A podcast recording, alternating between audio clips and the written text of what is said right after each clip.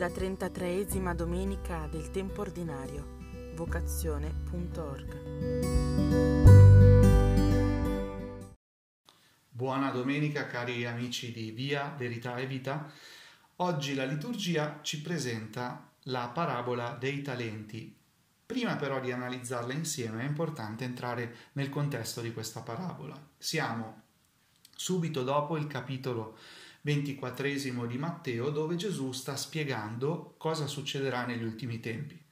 Annuncia la distruzione del Tempio e di Gerusalemme e poi parla della sua ultima venuta. Chiede di vigilare perché non conosciamo né il tempo né l'ora. E dopo aver narrato la parabola delle dieci vergini che abbiamo ascoltato la domenica scorsa, ci presenta la parabola dei talenti. E qui ci spiega proprio come dobbiamo vigilare nell'attesa della sua venuta, perché finora la cosa poteva prestarsi un po' ad equivoci, bastava avere un po' d'olio, trattare bene i servi, ma dopo tutto posso anche farmi sempre gli affari miei. No? E presenta in questa parabola un uomo importante, ricco, che ha dei servi e prima di partire per un lungo viaggio distribuisce ad ognuno dei talenti. Succede una cosa interessante però. Nel distribuire questi talenti non dà a tutti lo stesso numero di talenti. No. E non metteremmo mai forse un Dio così come ministro delle pari opportunità. Eh, non è giusto. No? Ma se ci riflettiamo su veramente, chi vorrebbe un mondo dove tutti siamo uguali? Sarebbe prevedibile, senza fantasia, tremendamente noioso e sopportare un altro te eh, sarebbe veramente dura, no? Un'altra persona uguale, senza la quale tu possa avere un confronto di una diversità, no? Ma i talenti sono distribuiti e lo dice chiaramente, secondo un criterio, cioè secondo la capacità di ciascuno. Santa Teresa del Bambino Gesù scrive una cosa che può aiutarci a capire eh, questa, questa, questo argomento. Dice così, mi sono chiesta a lungo perché il buon Dio facesse delle preferenze, perché tutte le anime non ricevessero un ugual grado di grazie mi stupivo vedendo elargire favori straordinari ai santi che l'avevano offeso, come San Paolo e Sant'Agostino, e che egli costringeva, per così dire, a ricevere le sue grazie. Mi domandavo perché i poveri selvaggi, per esempio, morivano così numerosi prima di aver solo sentito pronunciare il nome di Dio. Gesù si è degnato di istruirmi su questo mistero. Ha messo davanti ai miei occhi il libro della natura e ho capito che tutti i fiori che ha creato sono belli, che lo splendore della rosa e il candore del giglio non cancellano il profumo della piccola violetta o la semplicità incantevole della mar- margheritina. Ho capito che se tutti i fiorellini volessero essere delle rose, la natura perderebbe il suo manto primaverile, i campi non sarebbero più smaltati di fiorellini.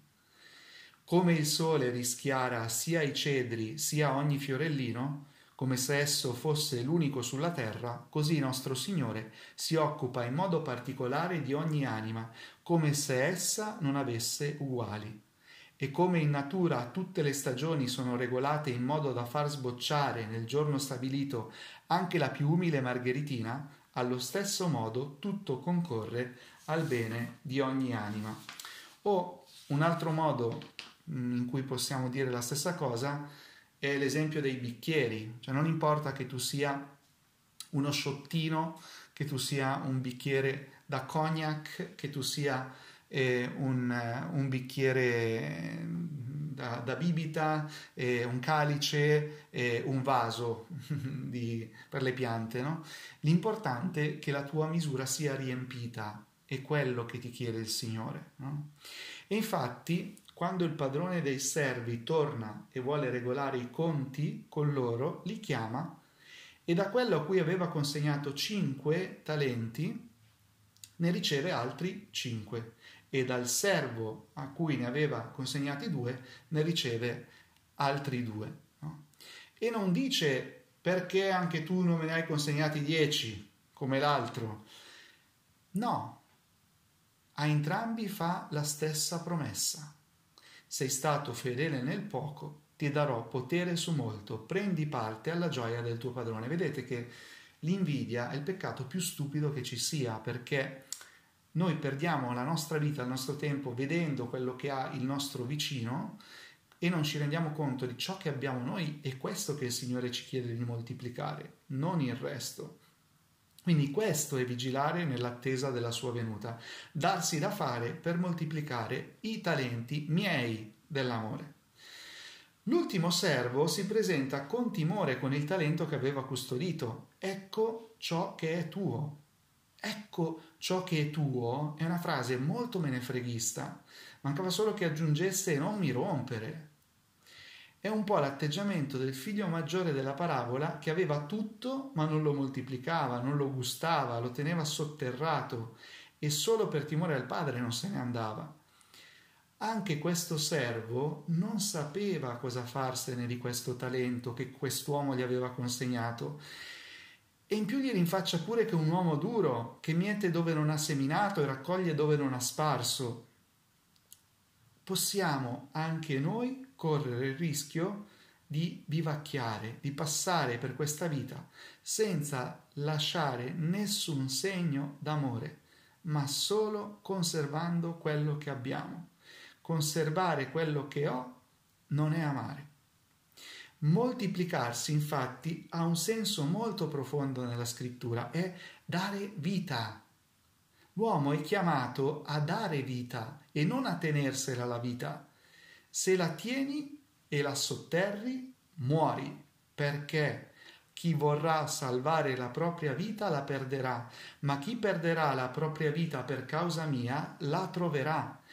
Se rimani rinchiuso nella tua mediocrità e non esci ad incontrare l'altro, a sporcarti le mani, a generare vita, quindi a moltiplicarti, sei destinato a spegnerti.